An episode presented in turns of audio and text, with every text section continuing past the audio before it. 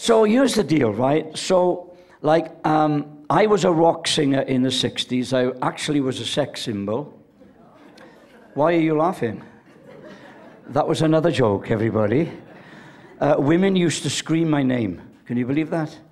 They, they still scream my name, but for the wrong reasons now. But anyway, but I, I was in a rock band in the 60s. I had no religious background at all.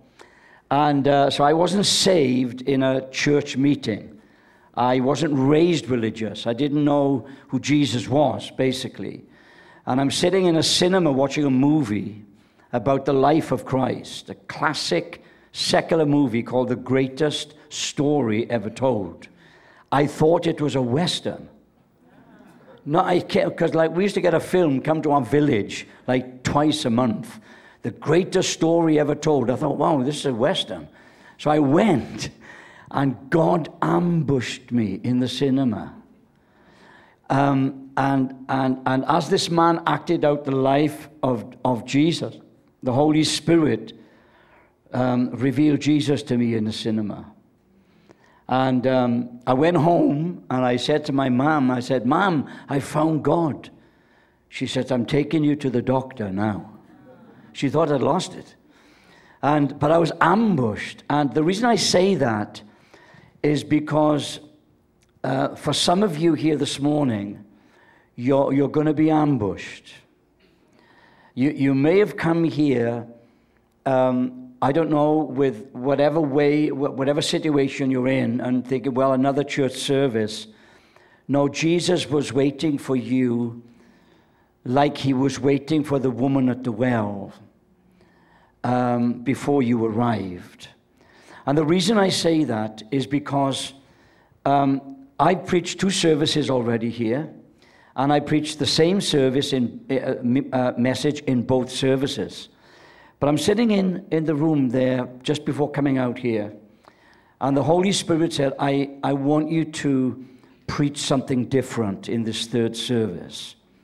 So that makes you feel really special, right? So, so but seriously, and I said, oh, wow, because he does this a lot. Look, you know, I pastored the same church for 26 years. I'm a pastor at heart, okay? And I, I, have just, I've learned this. Clever words don't change people, but right words in the Holy Spirit actually transforms your life. And um, I'm going to share something with you this morning. I don't know how it's going to come out, but I, I just know that God's going to going to heal people here this morning. And I don't know about you, but I've discovered that, well, in my own experience as a preacher, uh, the best messages, the most powerful messages, come out of sometimes the deepest pain. Um, like the greatest lessons you learn is not some revelation you receive in a seminar, but, but how you survive something you thought was going to kill you. Um, authority is not what you know, it's what you've survived. I'm 75 years of age this next month.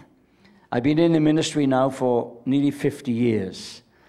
And the, the only reason I am here is because the grace of God and His faithfulness has been constant in my life. Can anybody say amen if that's your experience?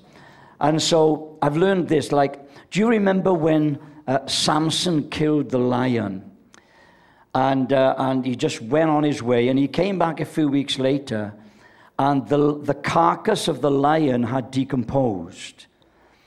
Uh, and and he, he, came to the lion, and, he, and, he, and it was stinking, it was dead, it was decomposing. But some bees had got in there and created a honeycomb in there. So he reached inside the dead carcass of the lion and, and, and reached and brought out sweetness for himself, and it strengthened him on his journey. And you know, the Lord said to me, Ray, don't be afraid to share the dead areas of your life. Because very often that's the place where I create honey for others to receive comfort. Come on, somebody say amen here. And sometimes, you know, as a preacher, we can share our successes and all that stuff. And, But, but I want to be very honest with you today um, because this message may be for somebody here. Out, out, of, out of a dead season of my life, when I thought, can anything good come out of this? Um, God brought me, th- uh, He gave me three words that helped me through this dark time. And the three words were this. It, in fact, it was like, it's words we normally use at Christmas. You know, when the shepherds were out in the fields and the, the angels came and all that stuff. And, and the angels j- j- just, just told them, uh, you know, three simple words. He just said this to them Go to Bethlehem. And then they turned to one another and they said, Let's go to Bethlehem. And the reason I say that is because those words were spoken to me. I was, I was, um, uh, uh, the, the, the, Bible says that they were, that they were shepherds watching their flock. Watch this, by night. And it all became relevant to me. I was going through a night season. Um, can you take some honesty this morning? Talk to me. Good. All right. So there I was, pastoring a church, and sadly, uh, uh, my wife decided she didn't want to be part of my life anymore. And so um, she'd left, and I'm sitting in the house. Um, she'd filed for divorce, and I'm sitting in my house, and I had to go on Sunday, Christmas morning. I had to go down to the church to lead a family service. How many of you know that's the last place I wanted to go? I wanted to jump on a plane and go to the Arctic Circle and spend my time with the emperor penguins. That's what I wanted to do. That's how I felt. But I'm sitting here, I'm sitting here, and I, uh, uh, all was n- not well, and I'm trying to navigate myself through this emotional and mental and spiritual storm and, um, and, and, and I opened my Bible on that uh, Christmas morning, and I'm reading from Luke chapter 2, and, and the Lord said to me, Go to Bethlehem. And, and, and this is, I'm, I'm in the back room, just uh, preparing to come out to this service. And he, and he said, Ray, I want you to be honest because there are people that need to hear this. Because some of you, I, I, I uh, you know, I, I was, you know, I, I picked up my Bible, I read this, it, and it was like unwrapping a personalized gift from under the tree of life. And Luke chapter 2, verse 10 and 11 actually says this, and I took it personally. It was a rhema that jumped off the pages, and wrapped itself around my neck as the comforter came into my room and wrapped his arms around me. It was like a, it was like a heavenly hug. Uh, and, and these words became so real to me. And the Lord said, I want you to share this with the people in the service because th- this is not a sermon, this is a word from God for somebody here. And He said this Don't be afraid. I bring you he said, and, and the emphasis was on you. You know, like when you're reading the Bible and one word just, just gets augmented? He says, Don't be afraid, because Ray, I bring you good news. And I thought, How on earth can I get good news in this situation? I bring you good, good news of great joy for everyone. The Savior, yes, the Messiah, the Lord, has been born in Bethlehem. And he said to me, Go to Bethlehem. And I'm still trying to figure this all out. And, and the shepherds turned to one another and said, Let's go to Bethlehem. Because, and then he said to me, Ray, go to Bethlehem. You'll find the answer to every need that you have right now in Bethlehem. And I experienced what the shepherds experienced that night, watch, as they watched their flocks by night. And sometimes we go through night experiences. And uh, I, I too was a shepherd watching his flock by night. I had to go down and feed the sheep on Christmas morning when it was nighttime for me. But after that visit to Bethlehem, the shepherds, like the shepherds, I returned glorifying God and praising God for all the things I had seen and heard. And the reason I say that, and I'm sitting here and I said, Lord, what do you want to say here? And He said, that, there are people who are going through a night experience in the service. I was a shepherd watching my flocks by night. You may be a single parent watching your family by night.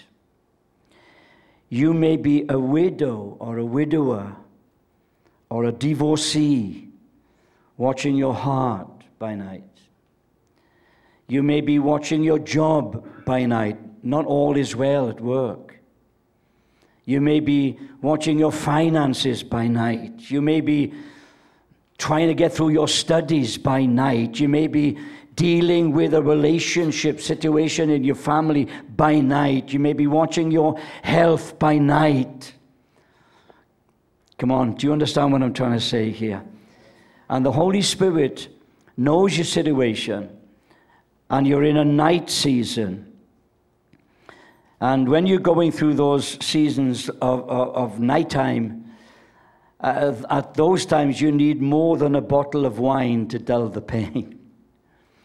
You need more than Mariah Carey's Christmas hits to dull the pain.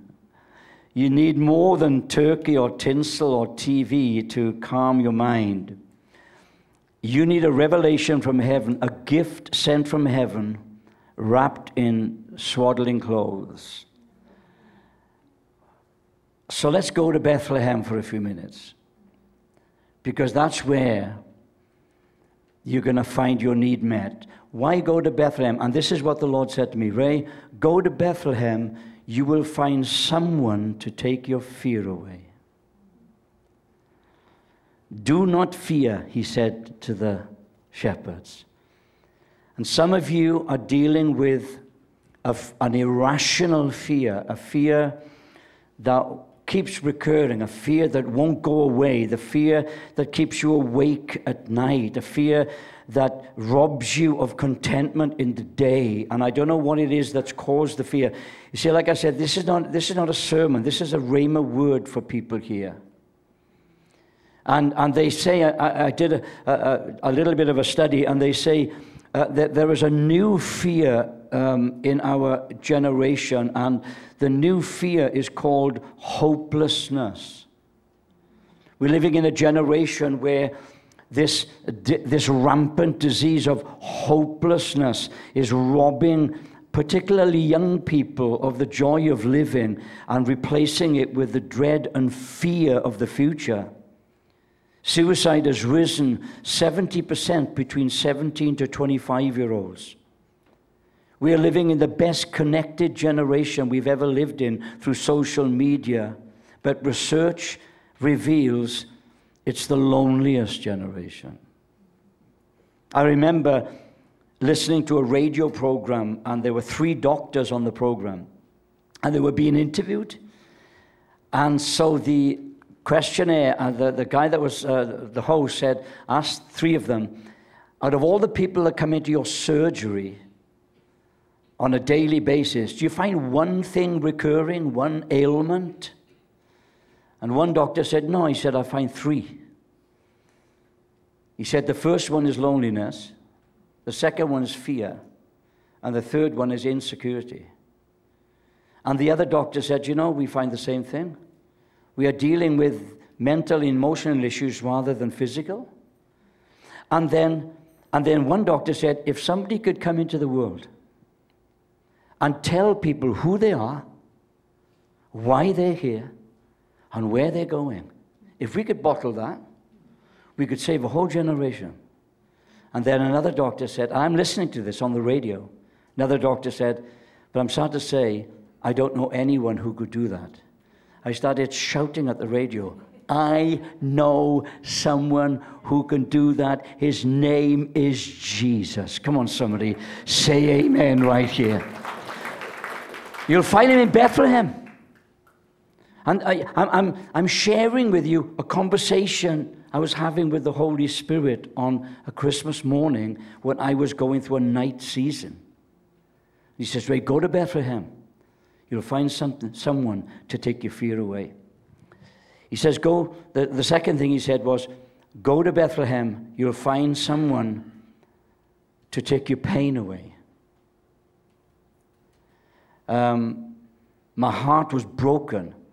Uh, have, you, have you ever sometimes been in between a broken heart and a hopeless future?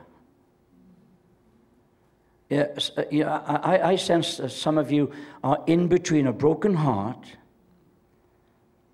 and a hopeless future, and you're in the middle, the space between, and you don't know what to do. Listen, you need to go to Bethlehem because you find someone to take your pain away, particularly mental, emotional pain. Paracetamol or morphine cannot alleviate the pain of a broken heart. And some of you are there. You know, the reason why you have to go to Bethlehem, and, I'm, and the Lord is showing me this as I'm having this conversation. And then he said, look, look at the gifts that were brought him as a baby gold, frankincense, and myrrh.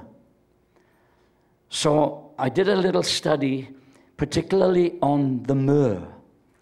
And I discovered that myrrh is a pain reliever.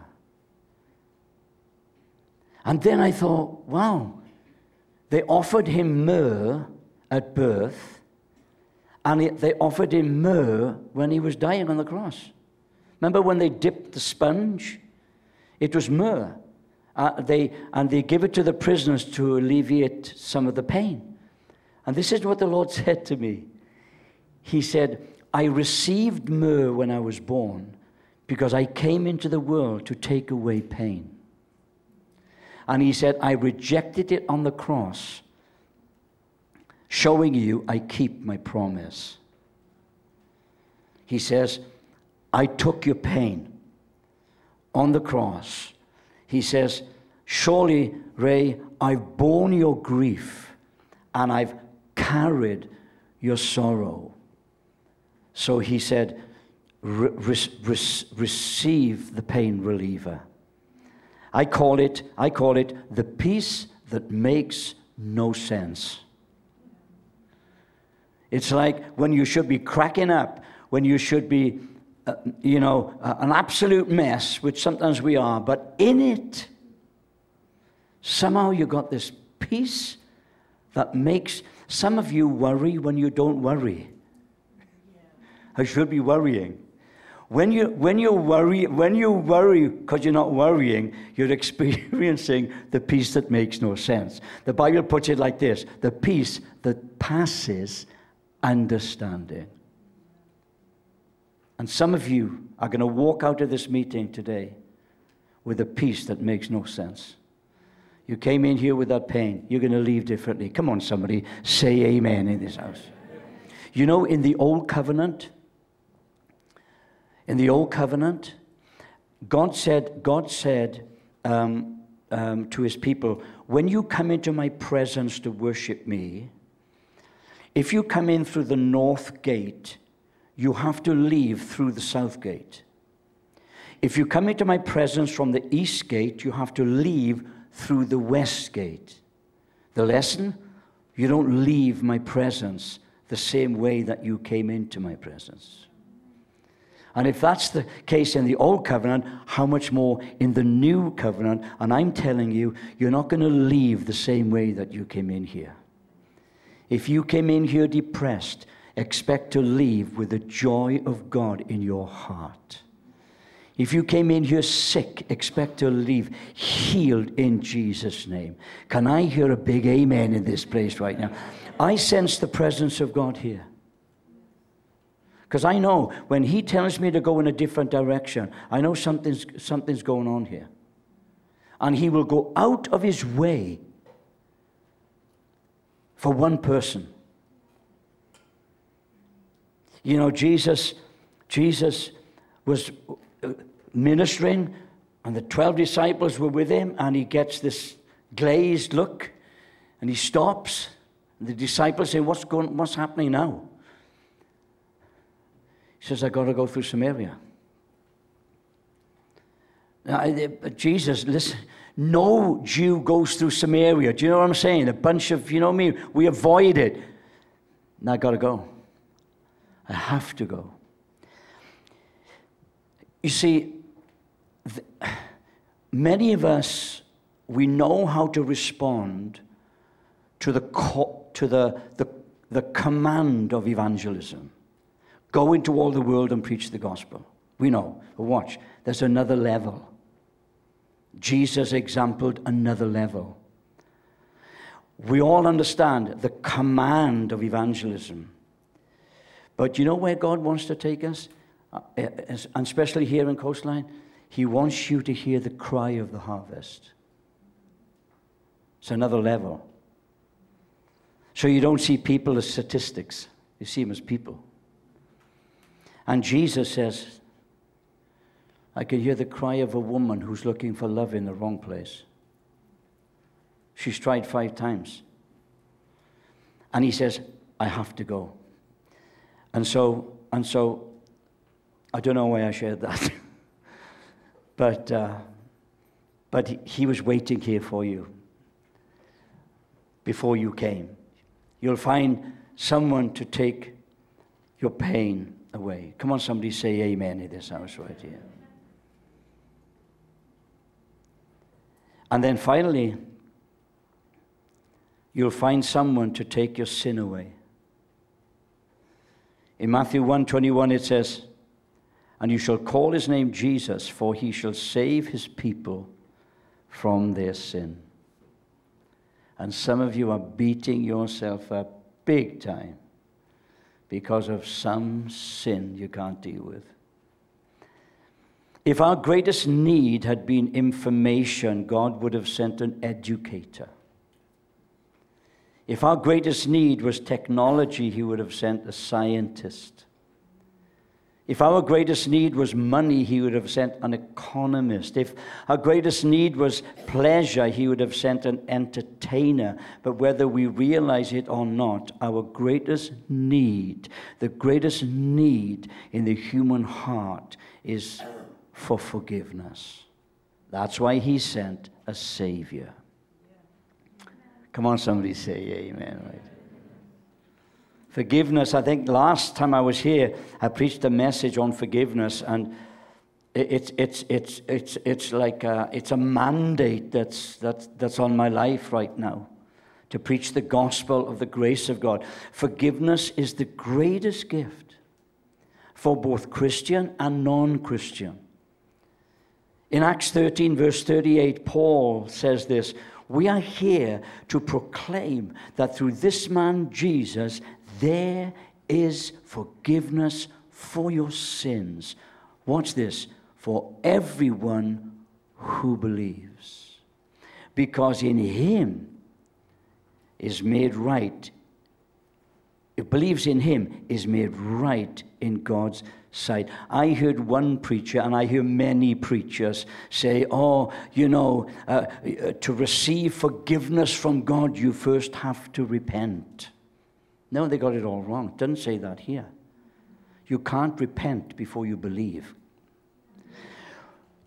Repentance is not what you do to change, repentance is what God does in you to change.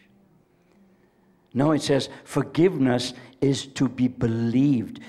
And, and I believe that people are going to believe this morning that sin you're trying to deal with, you're going to believe that forgiveness is available to you. Is this helping anybody here this morning? Do you know what is helping me anyway? but I know I can see. I can see people, I can see in your faces that, you know, sometimes as a preacher, do you know, I, I, was, I was sharing some, sometimes as a preacher, I, I'm an observer. I, I just give the word and the Holy Ghost watches over it. And I watch him do it. That's all we are. We're just mouthpieces. And he does the work, and he's doing it here this morning. And some of you need to know that. You know, one of the hardest things for people to accept is that they are forgiven. Seriously, especially believers. you know, I'm preaching like this. Zach, I was preaching like this once, right? I forget in the church, and like this. And, and I said, this is what I said. I said, if you've sinned as a believer, um, if you're a backslider, come back to God. And, he, and, pre- and, he, and he spoke to me, he said, he said, Ray, never tell a failed believer, never tell one of my children who've sinned to come back to me. I said, What? Well, what do I tell them? He said, Tell them I never left. I was, I, I was shocked. I was like, what? He said, Tell them I never, I never left. So some of you are beating yourself up because of some sin or some failure or come to Bethlehem, you'll find somebody who's taken your sin away. So when you messed up, he didn't vacate. Jesus didn't come on vacation into your life. When, when you messed up, when you sinned, he was in it with you. So when you say, come back to God, it's like, oh, I'm here now. I'm so far back to where I was. Now I've got to get back up to this standard. No, no. God says, I'm with you. Just thank me for being with you. And thank me that your sins have been forgiven. Well, that's, that's got it out of my system.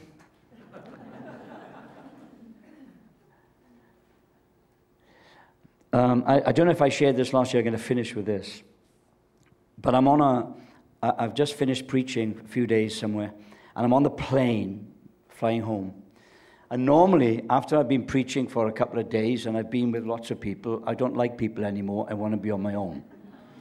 So, I'm being honest, right? So, I'm on the plane in my leave me alone mode. Right? Don't ask me what I'm doing, nothing. Right? I'm on the plane. This guy comes to sit by me and, um, and, he, and he had plaster on his, on his foot. So obviously, with my keen sense of observation, I thought, he's done something to his foot. So anyway, so then I, I, I said, hey, what have you done to your foot? I'm thinking, why are you talking to this guy? Leave him. And, and, and I said, well, he said, well, actually, he said, I, have been skiing and I, I've bust my foot and I've had to go home early. And then I keep talking. I said, so what do you do then? I said, Ray, shut up. You're not, don't start the conversation. You, so what, he said, well, actually, he said, I'm a, I'm a portrait artist. Well, that's the end of that conversation. Do you know what I'm saying? what do I know? A Mona Lisa, that's about it. And the guy that cut his hair off, I know, that's it of my. So then I thought, well, uh, why am I so I said, So have you, have you painted any famous people? And he said, Well, actually, he said, I, I don't broadcast this, but he says, I'm the, portrait, I'm, a, I'm the personal portrait artist for the British royal family. Now, that is the end of the conversation, isn't it? he said, Last month I did, a, I did a, my third portrait of the Queen. So then uh, I said, why did you start this conversation in the first place? So then he says to me, What do you do? Oh, God, no, please, I don't. I never say I'm a preacher, ever. Because that is the end of the conversation, isn't it? Oh, I'm a preacher. Oh, yeah. Could have a gin and tonic, please, thank you very much, and a double whiskey. Thank you. And I said this I'm a preacher. What do you. No. And then this is what he said. He said, You know what, Ray? When I came to sit by you, I, I looked at you and I thought, There's something different about this guy. And I began to realize we carry the presence of God whether we're in a good mood or a bad mood. You know why? Because God is never in a bad mood. And He lives inside us. So, so then I, I said, he said, Can I tell you something I've never told anyone? This is why I never say I'm a pastor. Because you get the life story, right? I got my own, thank you. I got my own problems. I don't need yours right now. I want to go home, okay? So he said, 15 years ago, I had a dream. I'm not religious. He said, I'm not religious, nothing. I had a dream. In the dream, there was this man standing before me. I knew it was Jesus. I just knew. And I'm on my knees pouring out all my sin. Bad stuff, bad stuff, bad stuff. He said, I'm a portrait artist. I can take emotion and put it on canvas. It's a gift. And I looked at Jesus' face when I was pouring out all my sin, and it was unmoved. It was almost like he was bored. But then, right at the end of the dream, I said, But I don't believe in you. And he said, That's when his eyes dropped in disappointment. And I woke up. Ray, can you tell me the meaning of that dream? I said, Oh, I said, Alex, you've just explained to me what theologians, uh, theologians have written thousands of books trying to explain. He said, What do you mean? I said, You know, when you were pouring out all that sin, all that junk in your life, you know why his face was unmoved? He said, No. I said, Because he's paid for every single one of them. Your sins have been forgiven. You know why his eyes dropped in disappointment? He said, No, because you don't believe it. I said, Can you believe? He said, Do you think he will do that for me? I said, He's already done it. He just wants you to believe it, bro. I said, Look, I'm not going to pray with you now on the plane. I want you to go home. I said, Have you talked to Jesus since? No, he said, I'm too embarrassed. Go home, talk to him, sort it out. Just say, Thank you for forgiving me for my sins, and then receive it. And then text me. Following day, he texts me one word sorted. Come on, give it up for Alex right here. Sorted. Sorted.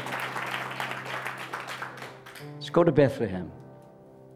Some of you watching, I don't know what you're watching by night. But you'll find someone to take your pain away, your fear away, and your sin away if you'll just believe.